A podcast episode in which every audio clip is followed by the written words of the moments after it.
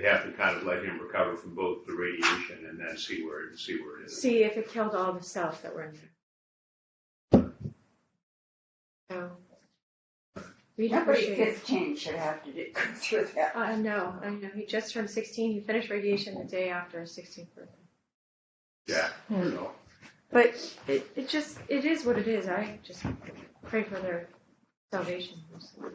Yeah, we pray for God to work in them. It's really a lot of stuff that's going on. Yeah, it's weird. No. And for us, it's fighting. All righty, we're at uh, ten thirty. Let's pray. Blessed Lord, who has caused all holy scriptures written for our learning, grant me in such wise, hear them, read, mark, learn, and inwardly digest them, that by patience and comfort of thy holy word, we may embrace, never hold fast, the blessed hope of everlasting life, which has given us in our Savior, Jesus Christ. Amen. Amen. Um, what, oh yeah, your talk got some there. Um, so we're starting Second Peter today. We've got the email on that. Um, and as with uh, a, a few things, the sort of background on on um, Second Peter is that um,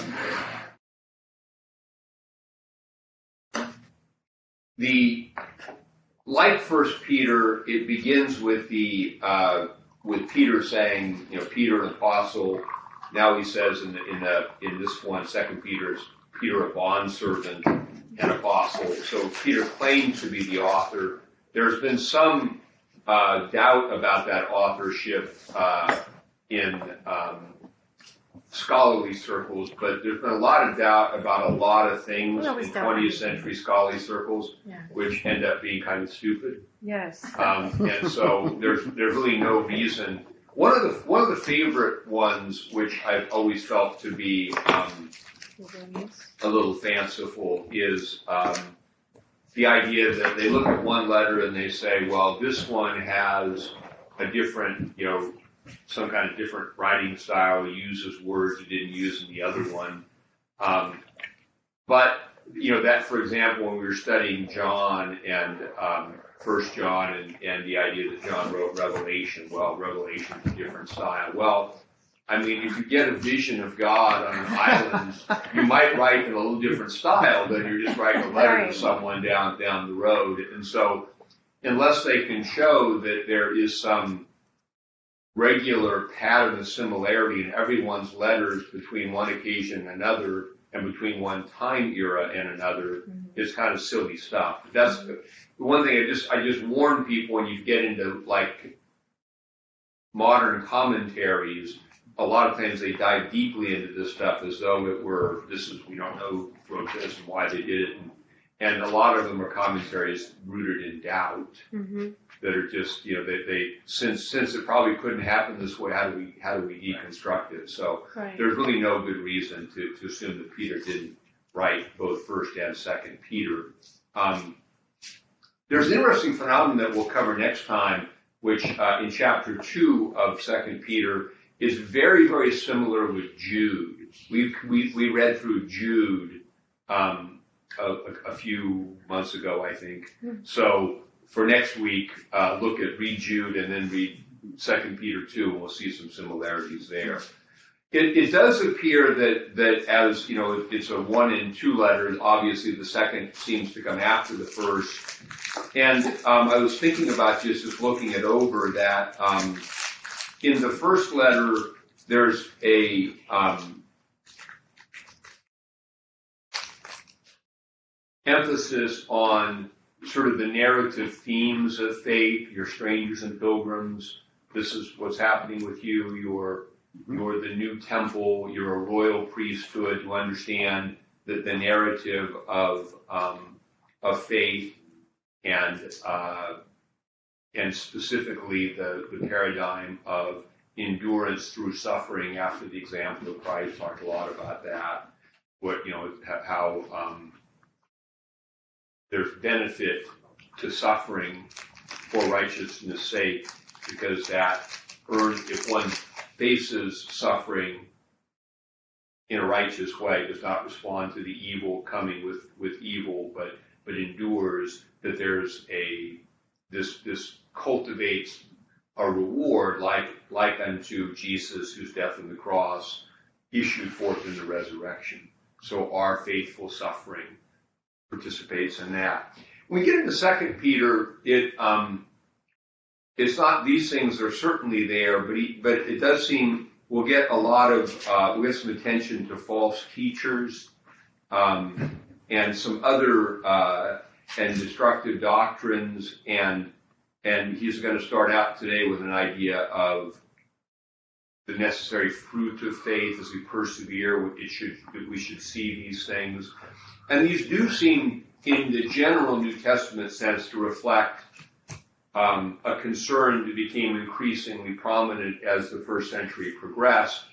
That in the in the beginning you had the the conversion of hearts and people began to follow Jesus and the enthusiasm of that. But as the first century went on, you had threats, you had false teachers, you had um, that, and that's where you needed to clarify what was right and what was wrong and draw a clear line between those who are, are um, not not following, and those who are, uh, and and you get a greater uh, emphasis even in the New Testament on tradition. Hold on to these things that come from Jesus and the apostles, and beware of people who, who have other things, because there's this there's this need to, to beware of the dangers. So. Um,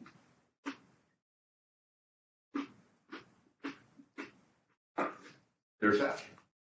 So let's let's uh, let's jump in and read some some Second Peter. Rob, how you doing? Good. You sit there.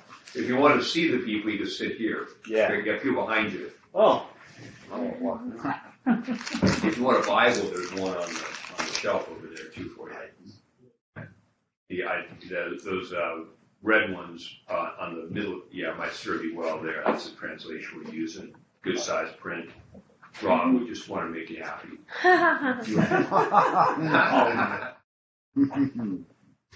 So, um, I'm jumping. So we're at Second Peter, uh, chapter one, verse one. Simon Peter, uh, a bondservant and apostle of Jesus Christ. And I think the word bondservant um, is a little bit formal. We just ought to read this as slave and what it means. Now, slave, of course, was, I guess, the, the idea of bondservant is that um, slavery, such bondservanthood, had a much more contractual dimension in the ancient world. It usually involved you were working for somebody to whom you pledged something, and they had substantial control over you. Uh, it's not exactly the kind of slavery that that we know in the, in the modern world, where we stole people from somewhere and, and, and they had no, there was no reciprocal contractual obligation at all.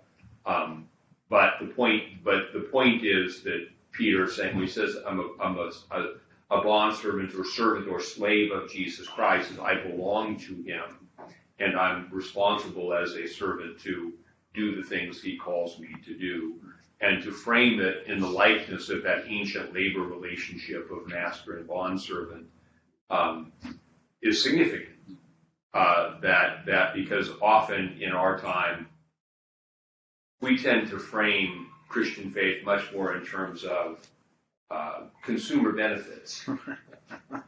Jesus will make us happy. We're a we're a follower. We believe in Jesus. He gives us salvation. He all these things that that. that are our benefits. We don't always lead with the um, the idea of our obligation to serve the one who's, who's, who's to whom we belong. And so, and, and an apostle is significant. The word apostle is, uh, what does the word apostle mean? Peter. Second Peter. Apostle?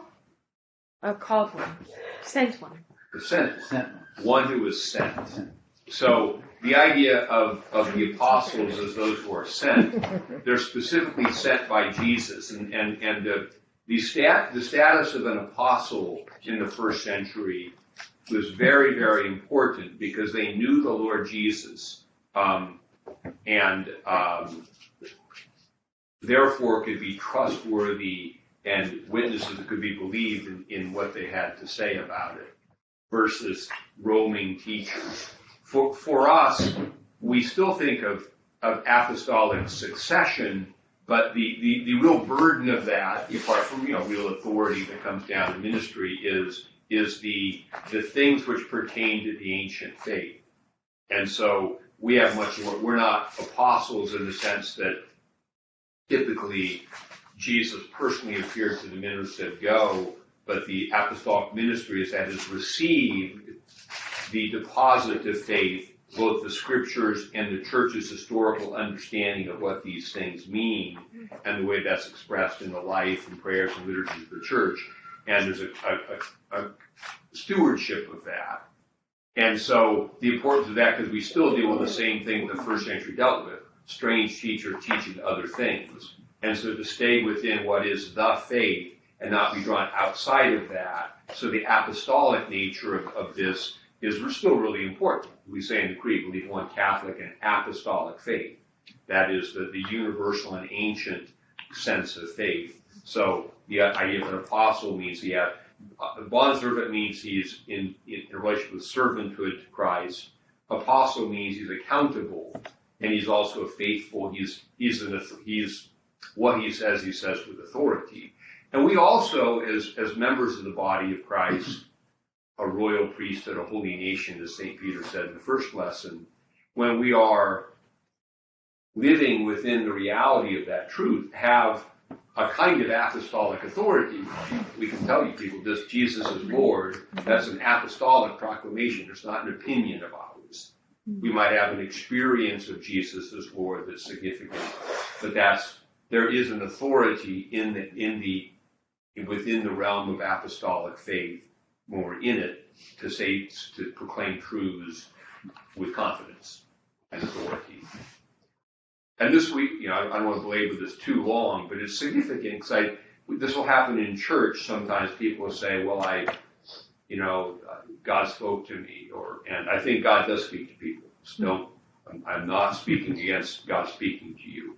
But if then what God spoke to you seems to pull against, uh, the rope or push against the grain of the Catholic and what God has spoken to all the saints in harmony down through the, the, the ages, it's like you might want to, that's humility says, okay, maybe I'm, maybe I'm not. Understood. Maybe, maybe what I thought was God might be my anxious desire to hear something or have something be a certain way. Indigestion. Or it could be, huh? Indigestion. Indigestion. Spiritual indigestion. So, but the, but the idea of, of, of, of authority, of testing things like that is significant. And, and, and this will be a theme that we'll get into as Peter moves along, how you um, assess what is true and right and good and what is not true and right and good, what is part of the faith and what is not. The bondservant and apostle. To those who have obtained like precious faith with us, by the righteousness of our God and Savior, Jesus Christ. So this is interesting what this particular verse means, because uh, he, he, he's his. This is like a dear Joe. All ancient letters have this. We just we say, you know, we put an address, a date, dear such and such. They start a letter by saying, "This is who I am. This is what I'm writing to." And with some kind of, uh, uh, and then verse two, the Greek grace and peace be multiplied to you. That was just standard letter form. This is not florid epistle language. This is just every letter in the ancient world tended to follow that, that pattern. So he's who's he writing to? To those who obtained like precious faith with us. Remember what his first, who his, our first epistle was addressed to? The Ephesians? This is Saint Peter, First Peter. I mean, it's, it wasn't it, it, like, like Second Peter. The there's no, there's no geographic this designation in either First or Second Peter. Um, the twelve tribes, the dispersion, to, to the tribes of the dispersion. Yeah. Um, so Galatia was part it of seems that. Like he's writing a letter that's going to be circulated to be read amongst people who who um, are dispersed around the Roman Empire and outside of Israel. Now he is writing to those who obtained like precious faith with us. And this could mean a couple of things. Um, it, it could have some implication of, of, of the Gentiles who were once not God's people, but now in Christ have been brought in. But then that would exclude the fact that he's also talking to Jewish people of dispersion. And and I think the, the sense of this most likely is, we apostles have seen the Lord and received from him this faith, and you've now obtained that faith with us. You're sharing with us in this thing that is apostolic and eyewitness faith. Both Jew and Gentile? Both Jew and Gentile. Because, well, let's speak about that. Why, why, why do we know that must be so? Well, because Paul was to be an apostle to the Gentiles. Right. And what, what in the New Testament makes someone a part of God's people? Baptism. And? Accepting Jesus. Faith in Jesus. Yeah. Uh, clearly. So the, the, the revolutionary thing that, that happens in the New Testament is God has reconfigured his people. So if you're talking about to God's people, by definition, it now must include both the ethnic Jews who have their faith in Jesus and now the Gentiles who come to faith in Jesus. And, and properly, again, we are talking about who was ultimately saved, properly no one else. So that excludes Jews who don't believe, who, who do not believe, and Gentiles who do not believe. But the, the new chosen people includes both. Um, you get the image of this, uh, it, this is actually very throughout the scriptures of the New Testament, highlighted in various ways, but in Revelation, when there's an image of God's people in um, Revelation seven, um, John, John has an image where he sees one hundred forty-four thousand on Mount Sinai of all the tribes of Israel. And one hundred forty-four thousand of the tribes of Israel, which are multiples of twelve, have to do with um, the fullness. It's, it's a representative, numerical, symbolic, here, the, the fullness of the tribes of Israel. But immediately after that image in Revelation, John sees... Uh, and this is, if you forget this, this is the epistle for uh, All Saints' Day. Your prayer book, you look it up there. You see, as a multitude which no one can number of all peoples, nations, tribes, and tongues. And what John is saying, this is the new people of God. It consists of the, the fullness of Israel, which includes a multitude of all peoples, nations. So it's Jew and Gentile. And this is this this truth of the inclusion of Jew and Gentile is highlighted specifically by Saint Paul in the letter to the Ephesians, where he, where he talks about you were once strangers to the covenant promise, but you were far off, have been brought near by the blood of Christ. So, so that's more likely that everybody now is sharing in the apostolic faith rather than any except, but it would be Jew and Gentile. Um, by the righteousness of our God and Savior, Jesus Christ. This is a very important point that, that throughout um, one of the um,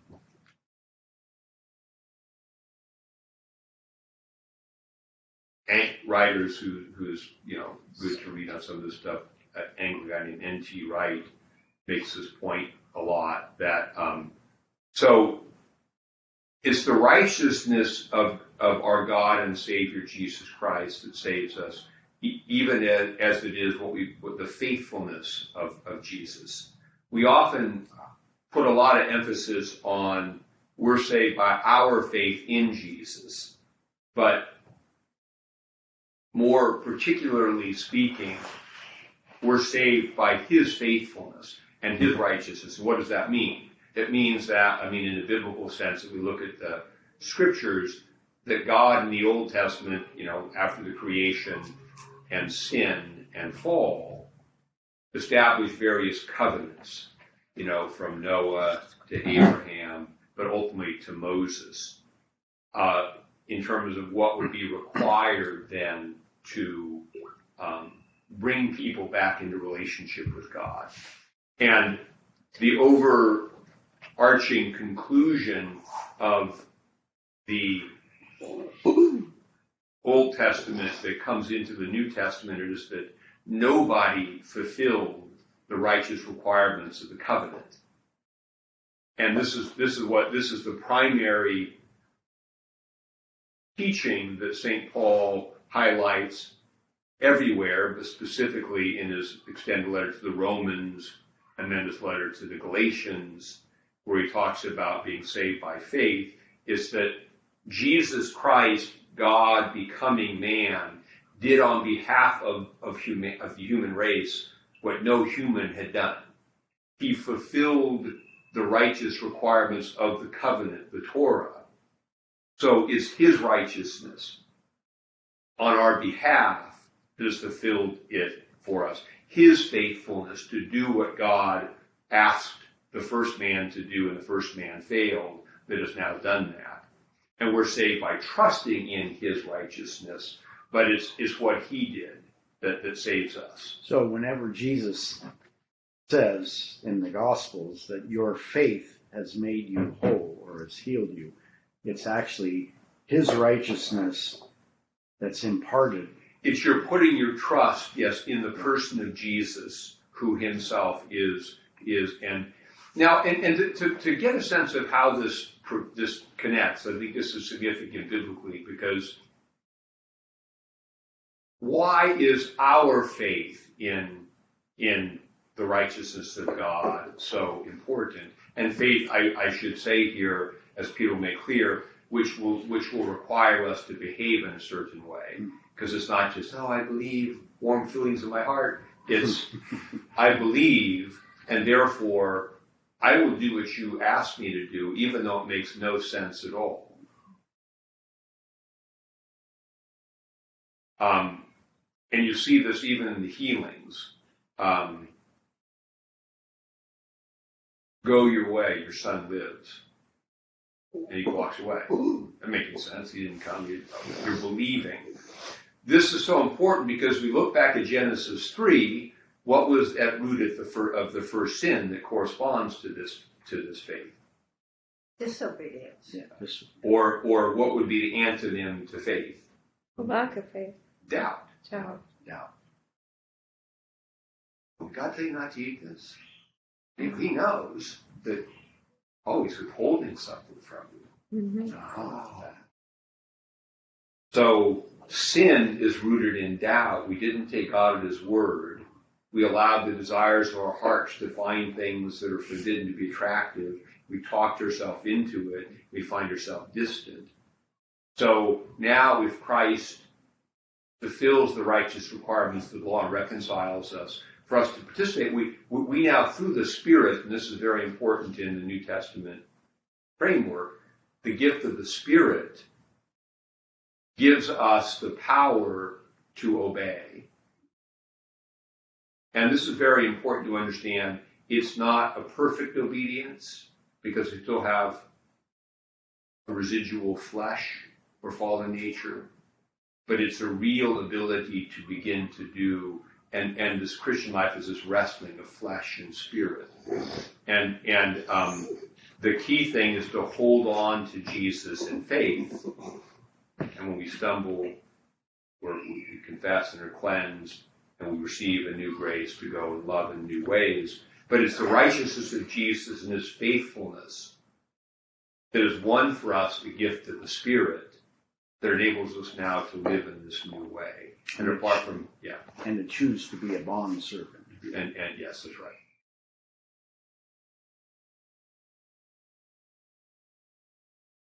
Okay. Verse three. Grace and peace be multiplied to you, and the knowledge of God and of Jesus our Lord. So grace and peace, so they're, Uh, their words, uh, um, grace actually was, was a word that was also used, and so was peace in common Greek language, but they take on a particular meaning in um, in uh, the in New Testament letters. Mm-hmm. Obviously, the grace of God and the peace of God, the shalom, which was the result of the covenant. When the covenant was fulfilled, it, it resulted in peace between God and man. God and man was reconciled, and then it also resulted in peace between man and man, because the, the vertical peace established the horizontal peace. And this is something that people don't quite grasp sometimes in the activism of our culture, that we cannot have horizontal peace or horizontal justice until we have a vertical peace and a vertical justice. If God is not getting his due as the maker and redeemer of the world through our worship, it's utterly impossible for us to be actually just with each other. Mm-hmm. And in a lot of the, we're going to be, we're going to pursue justice, but if we, if we, if we neglect the primary act of justice, which is returning the worship to God that we've withheld, it's, it is that, and the, and notice therefore in, in, in the way Jesus teaches, because he's called twelve people to be in relationship with him as apostles, as a foundation of the new community. Now, by this all will know that you're my disciple, because you love one another, because your relationship with me is now issues forth in a kind of horizontal peace.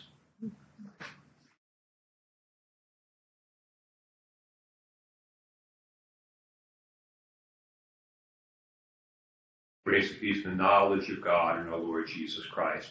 And understanding that knowledge there is not simply um, we know facts about, but knowledge is experiential knowledge of living in relationship with.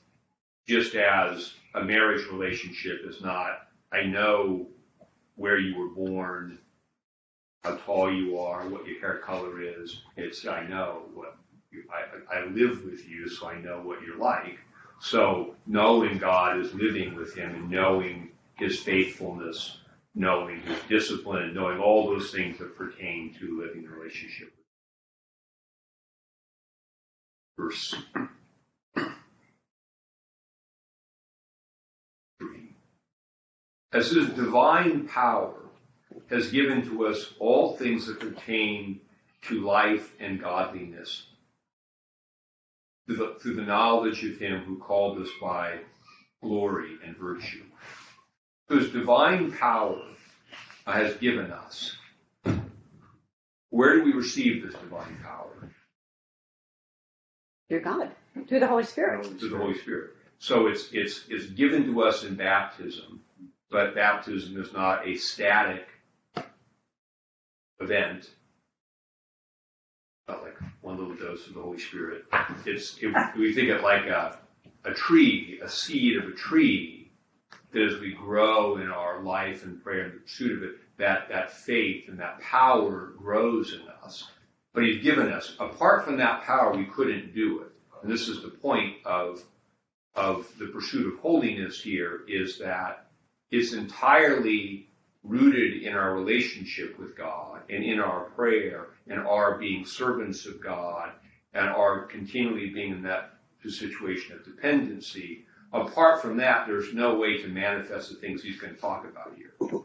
And the, the great danger of religion, and this is secular religion, is moralism. Oh, we've got to be good people. We've got to do this. We've got to do that. You know, and, and if we only loved each other. But the the...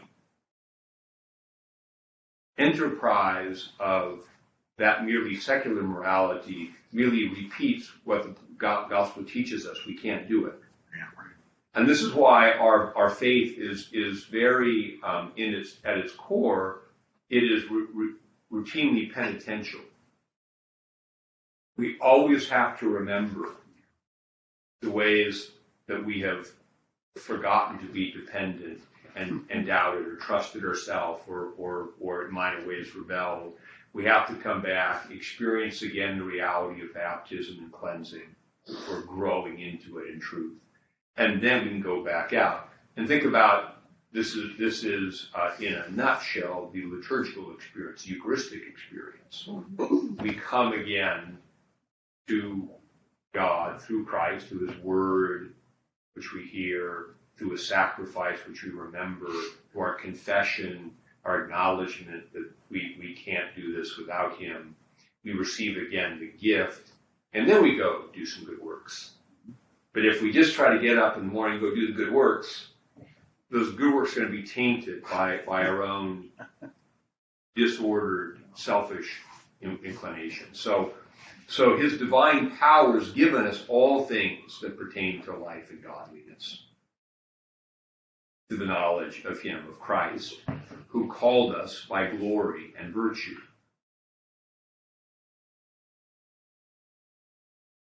Called us away from our former life of unfaithfulness and lack of virtue, called us into a new way of life in that he has allowed us to live in by, by the Holy Spirit, which he's given us.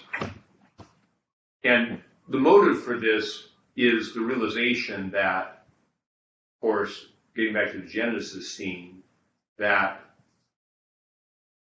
we have to be convinced, I think, to really follow Christ wholly, that what he is doing in us and for us is really best for us. Because at the root of that original sin of the garden was the doubt. We really trust God. And this does get back to the theme of Lent, of testing. Why are we tested? Well, you can't know if you really trust God until you learn to do it when it doesn't look like it's working out. And you, you trust that God is working ways you don't know because you trust. If your faith in God always and immediately results in every good thing you want, that's like a kid.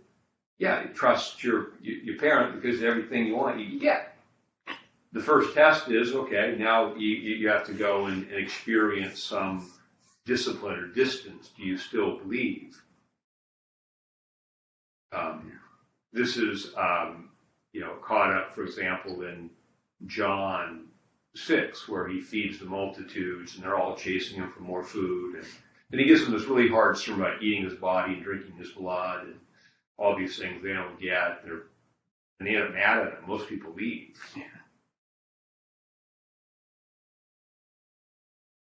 So faith, deeply rooted faith, is always test. The test develops it.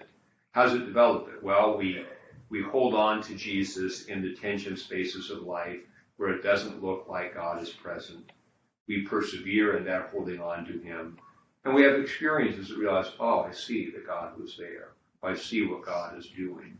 And we learn that um, we would, you know, we just just trust. We also learn that when we don't trust, it doesn't go very well. Mm-hmm. We end up off by ourselves, naked, afraid, ashamed, hiding from God in the bushes, like the first humans. So the knowledge who called us by glory and virtue, by which we have been, have been given to us exceedingly great and precious promises.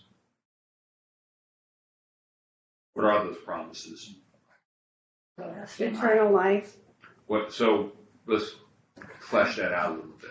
What's, what's eternal life like? What, specifically, what does Lent prepare us for?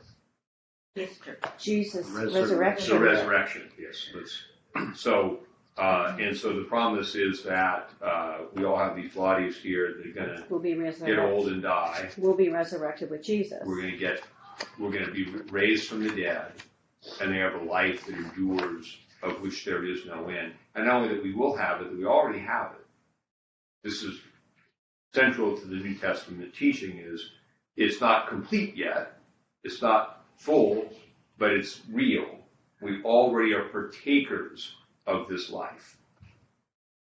And so the promise is something we look forward to, but it's something we also live in right now. Uh, our sins are forgiven. We will be healed. We, there will be a life where there's, as Revelation says, no more death, no more sorrow, no more crying, no more pain. And notice that, too, in the, in the face of the doubt of our world, you can just hear, wow, you really, really, it sounds like pie, it sounds bad. That's faith, holds on to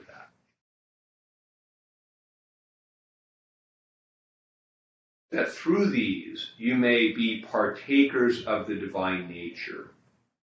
And that's simply the gift of the Spirit makes us partakers of the divine nature. We are are are um, children of God. We have a new nature through baptism and faith that um, saves us from the natural consequences of our old nature, the old self, the disordered desires of our fallen nature. And the spiritual life then is caught up in the way we yield as servants to the new nature. As Saint Paul says, yield your servants as members to righteousness, the prompting of the Holy Spirit, and put to death the old nature, the, the contrary inclinations uh, that, that, that don't produce anything eternal.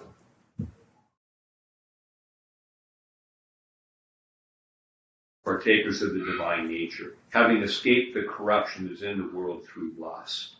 Now let's hold this light on that for, word for a minute here, lust, because it's always overtly sexual in our hearing. It's a deadly sin, but even there, it's not. Probably, it's not solely a sexual reference. The word for lust here simply is the is the ordinary Greek word for desire, and or or or or passion. And if we rightly understand this, actually there are ways that the same Greek word is used in positive ways. Um, I believe it's it's the same word that Saint Paul used when he says, desire earnestly the best mm. gifts. Mm. Right. So when we're talking about the corruptions in the world through through through lust, it goes right back to that garden scene.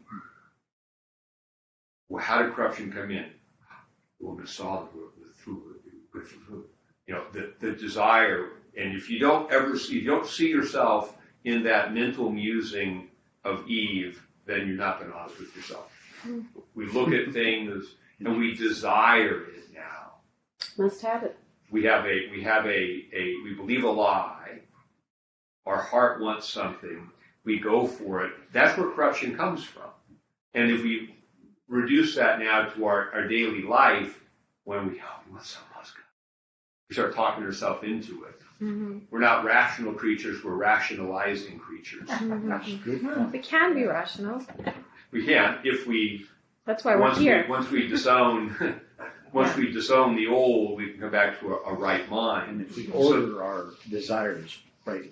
So the yeah. disorder, and I think there's... I, I, I can speak for my own life and growth, which comes through many a stumble. Um, A lot of times, the, the, the corruption that comes through disordered desire, let's just call it that so we get it right here, um, you only learn that corruption by doing it and realizing this was a bad idea. Mm-hmm. Um, and as you play out your disordered desire and experience its consequence, you realize, I don't want to be there anymore. And I don't know that there's any way in Christian life but to, to learn it other than to learn it as a child learning, like a child who learns the iron's hot because she touches it. I don't want to do that. So when mom said, don't touch the iron, oh, she really thought, oh, she, oh, oh, it, it, it really is my good not to, and when we look at the Ten Commandments, oh, this, and, and, and so this this is the, we ought to be aware of our, so in Lent, we're trying to, the whole idea of, of fasting, of disconnection from things, even good things that we're too attached to, we're, look, we're trying to develop that um, detachment, freedom from compulsion, that then allows us to enjoy the good things in the way that God intends, which also requires the ability to say, no, I won't do it now. That's why true enjoyment always involves discipline. You can't really enjoy something that you're not free not to enjoy. And this is why Lent, I, I think, it's always um, a struggle against when we when we fast, but it's a gift because it, it, it's a gift of the season that teaches you, you you can live without that thing. You you can exist in Christ, and it's okay. And then that, that's, that's experiential freedom. It doesn't mean you don't want the thing, but it means that it, you, you, as we as we practice this detachment, this no, we gain a bit of freedom and from our, our desire, it reorders our desire, because we can say no, then we can say yes. But if we can only say yes, we can't say no, we're going to be captive.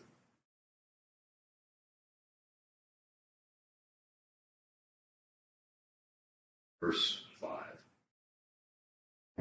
But also for this very reason, giving all diligence, add to your faith virtue. What are some virtues that we want to add to our faith? Well, discipline would be one. Discipline. It? All the fruits of the Spirit. Okay. Love, joy, peace, patience, goodness, kindness, gentleness, self-control. What virtue? Tell me the virtue someone is working on during Lent. Patience. Patience. Patience is a virtue. Of, Detachment. Of persevering, not having waiting. Yeah. Learning to wait. I like that verse from Isaiah. Um, Therefore, the Lord will wait that he may gracious be gracious unto you. And then and the verse says, therefore, wait. Yeah. Yeah. That's a lot of that. He's waiting to be gracious. Yeah. So you have to wait until uh-huh. you're both in a place where this thing can work out. Which means he has to bring us to a place where that graciousness can be received. Acceptance. Yeah. Mm-hmm. What's that? Acceptance is yeah. another one. Acceptance, mm-hmm. yeah. Of, it was, that's interesting to pursue that one a little bit, because um, acceptance of um, circumstances we don't want, mm-hmm. Mm-hmm. because the world we've authored doesn't have that in it. Mm-hmm. And but we live in a world that has what it has. And um, so I, I do think there is acceptance, which is kind of surrender of our own need for things to be different than they are. Uh, this was my meditation last year on Good Friday, that in the middle of the day just seemed like a bad way to save the world. And sometimes in the middle of our day seemed a bad, like a bad way to get me where I need to be.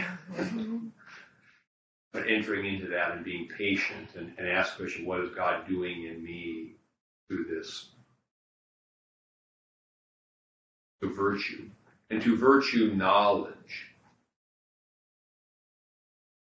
Um, knowledge here is, uh, is, is, the Greek word is gnosis, from which you get a word knowledge, because it's in Greek, it's G N O, and that becomes in English K N O. It's, it's, it's, our word knowledge comes from Greek, but um, it also was the origin of, of the most ancient of heresies called the Gnostic heresies, which, which, promise a secret esoteric knowledge that the, the great teacher would give you.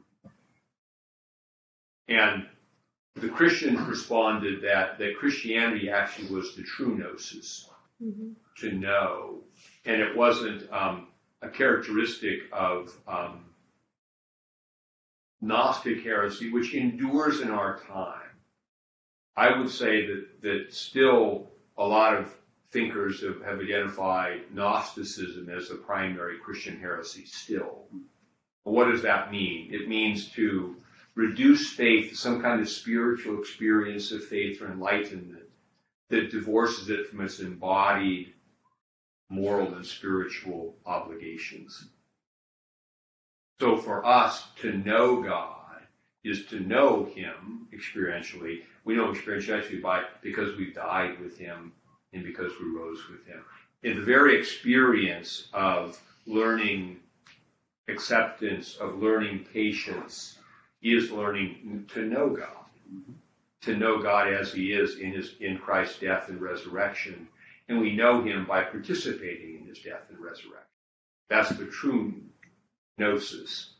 There is an experiential prayer component of that, but it can never be divorced from the embodied moral component of it. And a, a, a feature of Gnosticism, ancient and modern, in its heretical form, is a disembodied idea. The idea that I have this faith or belief that I hold in my mind or my heart, and it doesn't really matter how it connects to my body. Hey, you're forgiven. It doesn't really matter what you do. It comes out in that kind of thing. That's a heresy, ancient and modern. Peter is saying, you've been, we've received these great promises. Therefore, make sure that you live it out in what you do, because that is your salvation, that is your freedom. And the attempt to make salvation a, a thing over here that is divorced from my actual incarnate life in the body.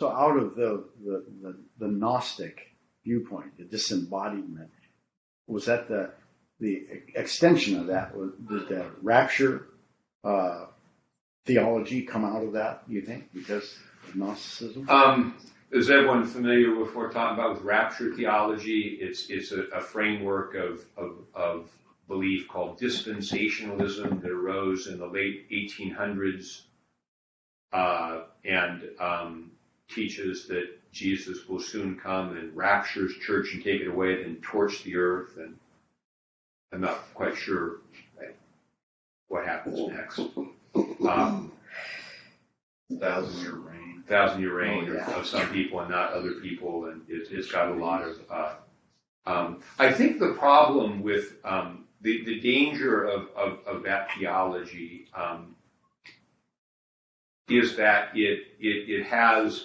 uh, an escapist orientation to it, and and the way I understand this, rather than just Um, dumping on dispensationalism, which I love, you know, which we love to do because because theologically it's an error. But if we understand what it partakes of, is uh, in its extreme, and people tend to go there from here in, into a kind of futurist. Um, and the way I, I would understand this is that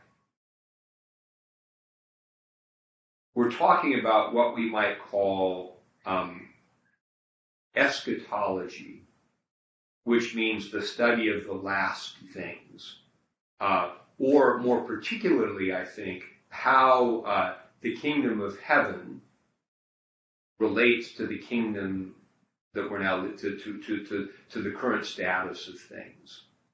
And I think the best way to understand the error of dispensationalism is to understand that. that it, it's extreme on one end, there's another extreme on the other end, and the truth, it lives in a middle tension, which is difficult, which is why people try to run to one or the other.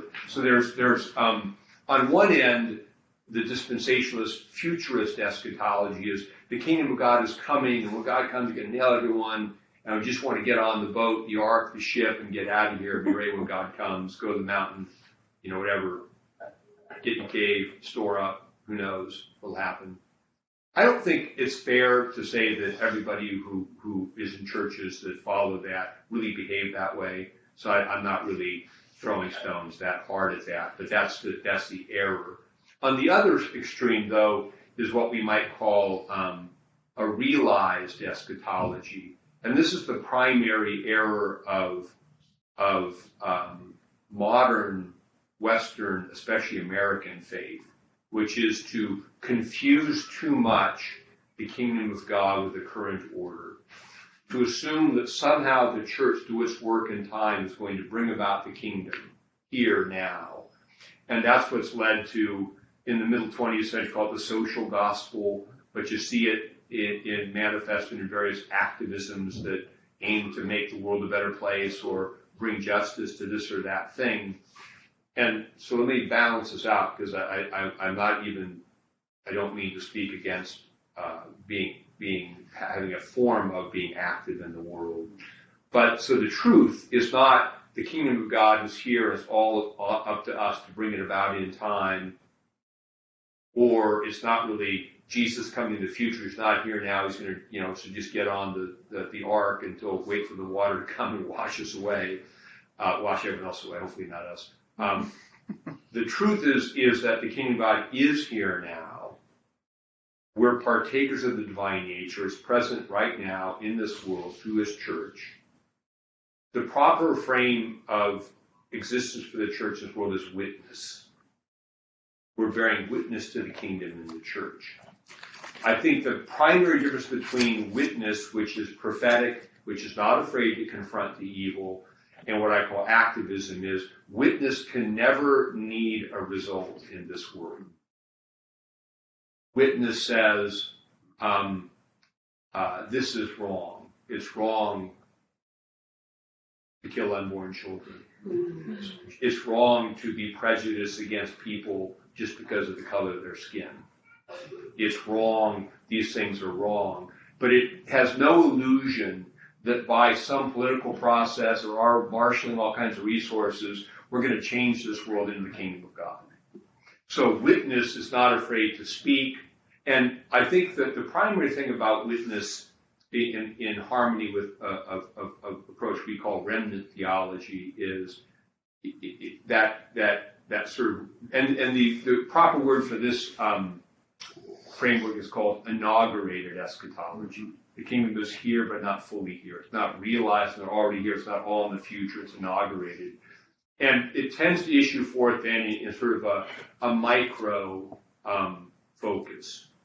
We, we, we bear witness to the kingdom, but we focus on what we can do, like here, instead of like, oh, we're going to feed the, you know, we'll, there's nothing wrong with feeding the poor in Africa, but you might want to think about like who's in need, like today in your life, and being a witness for the kingdom in all we can. And so we can't bring about the kingdom, but we can manifest the kingdom, bear witness to it, and draw people into the kingdom. But the existence of the church in this world is always one in which we experience the kingdom in its reality now, but it's not yet here, and it won't be fully here until our Lord comes. And we understand it's not a perfectible world, and it can't be perfected, and that's uncomfortable.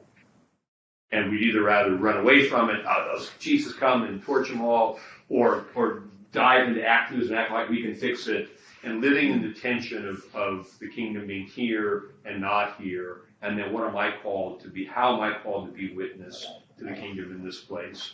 That's our, our vocation. So I think that's the balance. So dispensationalism um, reduces um, salvation, again, to a kind of, It, it, it seems to um, it it seems to reduce it to a, a salvation as a kind of insurance policy against le- getting left out of the rapture, and sometimes it minimizes the, the voice that might be exercised about like things that are actually wrong. We could say don't do that, and it's a disembodied thing. It's disembodied, so yeah. There's and, and um, but that's nothing to do with the resurrection. No. And it, yeah, it, it's wrong because, well, it's biblically, the New Testament looks for the coming of Jesus, and there's no sense, if we're really careful about our examination of the New Testament, that when Jesus comes, he's actually going to take people away and the world's going to continue on. When Jesus comes, it's the completion of the new creation and all that that means. So knowledge, embodied knowledge, experience. So what will happen to the people that don't believe? Judgment. What do you think? Well, I don't know. I mean, you say that, that that no one will be left. They won't all be taken with him. I understand your question. You're, you're espousing what would be rapture theology. Oh, I don't believe that. I believe when Jesus comes, he's not taking anyone. He's coming into the inheritance of the new heaven and new earth. And, and we're staying here. And what will happen to those who don't believe? Uh, I, I don't, you know, that's, we, we, that's up to the judge who's able to judge. All I will say is there's no reason to proclaim salvation through faith in Christ if there's nothing to be saved from.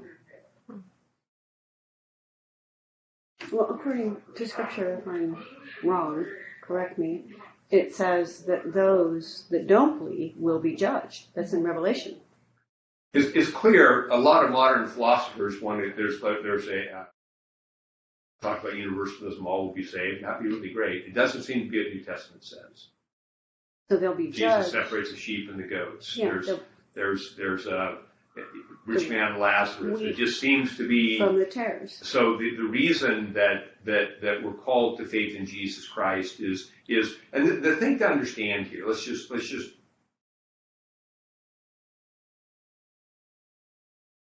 there's a Christian way. There's a biblical way of looking at the way uh, at the interaction between God and man. And what te- tends to happen, and, and and the biblical way has been turned on its head by the modern, contemporary, Western world. The biblical way is, understanding is that that we sinned. Yes, the first human sinned, but there's this corporate participation in that sin that we inherit and act out. And therefore, by nature, we're separated from God. And if nobody does anything about that, that's where we are. So it's not God sending anyone anywhere. It's, it's human decision to rebel leads this, this separation. It is God who comes in through various covenants to bring people back to himself. It is God who sends his son to reconcile. And we experience a reconciliation of the gift of the Spirit, for which we're grateful. And we certainly want everybody to experience it, but we're, we're given to believe that everyone will. The way the modern and contemporary world turns that on its ear is by assuming that people are basically good, and God is the mean guy who's saying, you're out of here, you're out of here, you're out of here. But as, as a spiritual and biological reality, we're not in union with God by birth. Sin, which cannot dwell in God's presence, leaves human beings with a, a, a gap between themselves and God that must that, that is bridged by the righteousness of Jesus and the faithfulness of Jesus, who brings us back into relationship with God. That's the whole thing we're celebrating in Lent and Easter, is the reconciliation of that. And it's nonsense unless there is a separation to be bridged by what Jesus has done. And there's not some way that we can participate in that, coming back to God in a greater way through our own no to things and yes to God.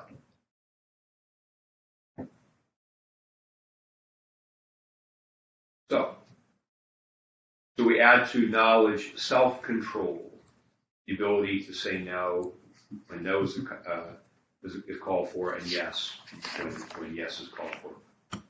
To self-control perseverance, which is, I think we talked about patience. Um, sometimes the same Greek word is translated patience. Sometimes this great same Greek word is translated perseverance, but it's usually the same word. And the idea of, of patience is really perseverance, not just sitting still, is continuing on in the life of prayer, continuing on a life of faith and service, even though the desired result of that, or some desired result of that, is not immediately evident in our life right now. That other word, just changing that word around,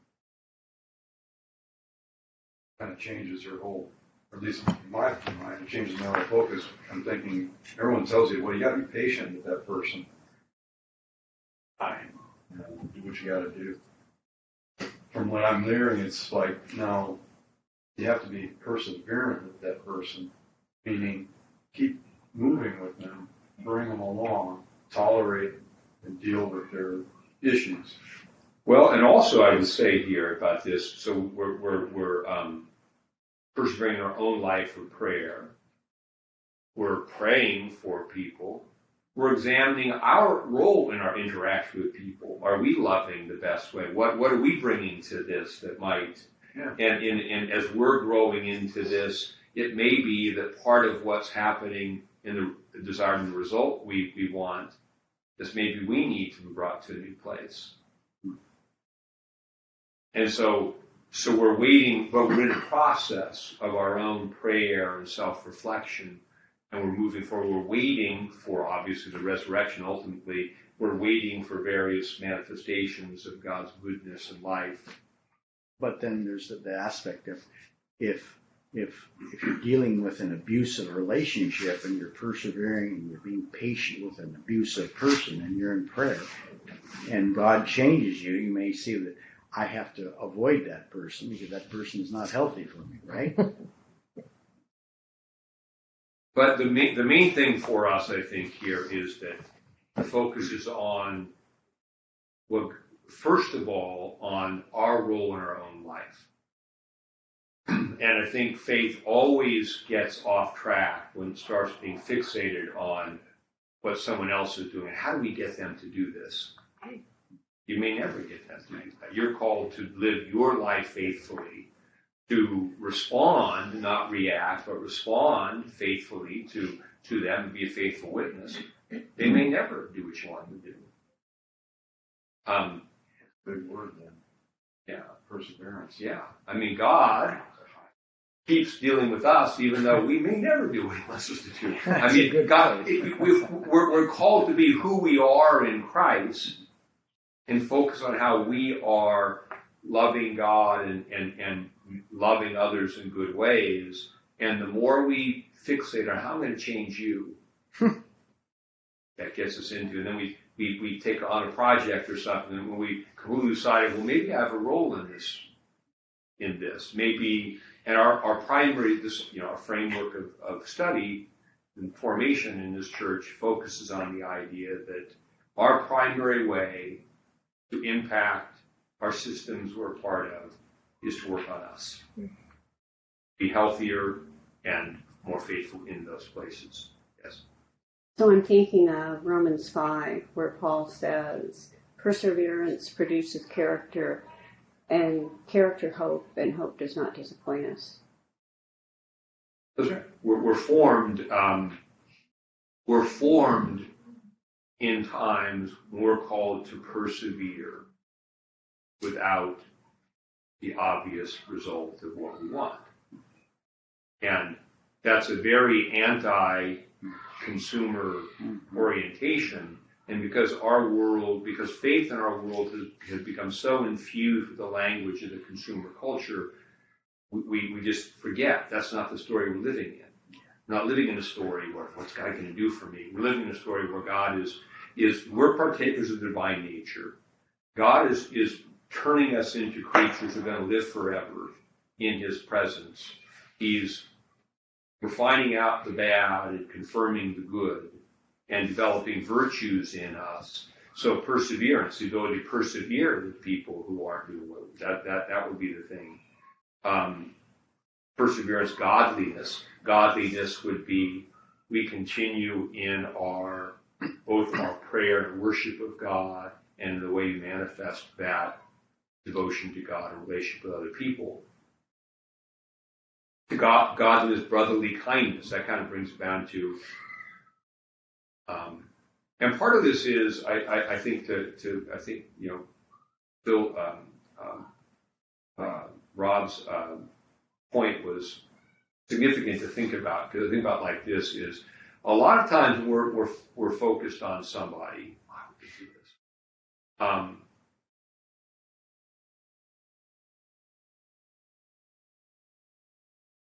speak autobiographically now. When I am focused on that, I'm more focused on a battle I'm fighting with this person. I need this from them. And I'm baptizing my desire with the kingdom I'm praying. um, and the primary thing that God has taught me in those spaces is, is to let go. Because it's an attachment that is And and and I and, and to move from what I need to get someone to do to a prayerfulness is a surrender, and then out of that, letting go and prayer. What does love look like here? And it's a hard question. Sometimes it's what if it's doing nothing? Because we like to control things. Mm-hmm. What if I? Well, I'm going to say it right later. What, what if you come to your parents like there's nothing I can do? I've had a few. I have a situation in my life that's like that now. Right?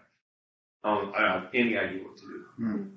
So you sit in your prayer and you wait, you, you, but you persevere in your prayer. Mm-hmm. You persevere in the disciplines, but you, but it's easy for us to get into, well, I prayed, okay, I prayed, God, God well, they're not, they're not doing it.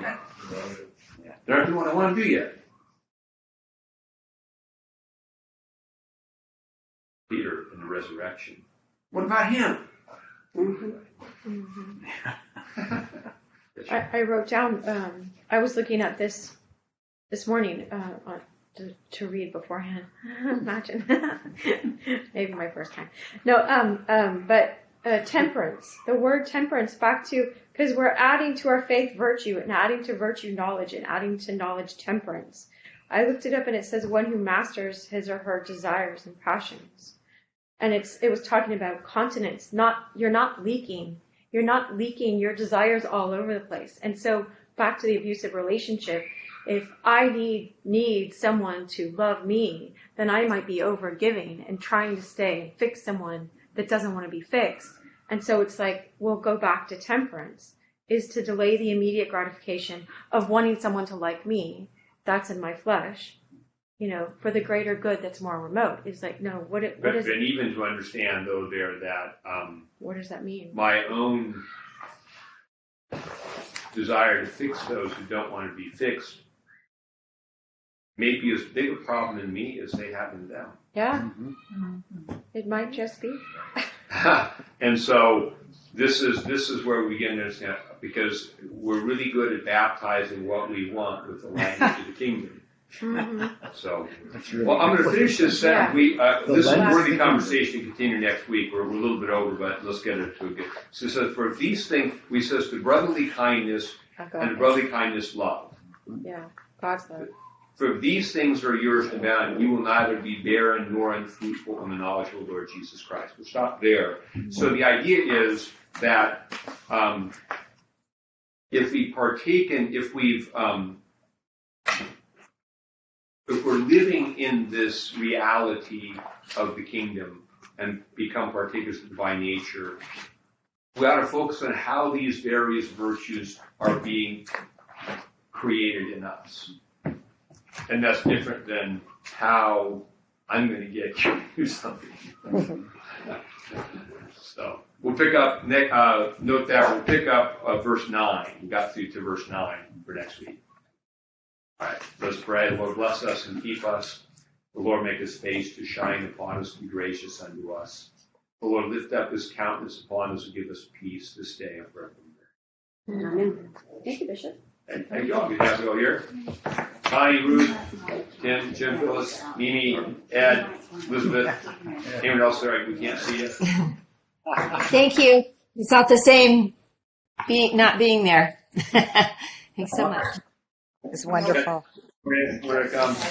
So thank you for entertaining and addressing our comments and questions as we go through this. It's, it's really helpful.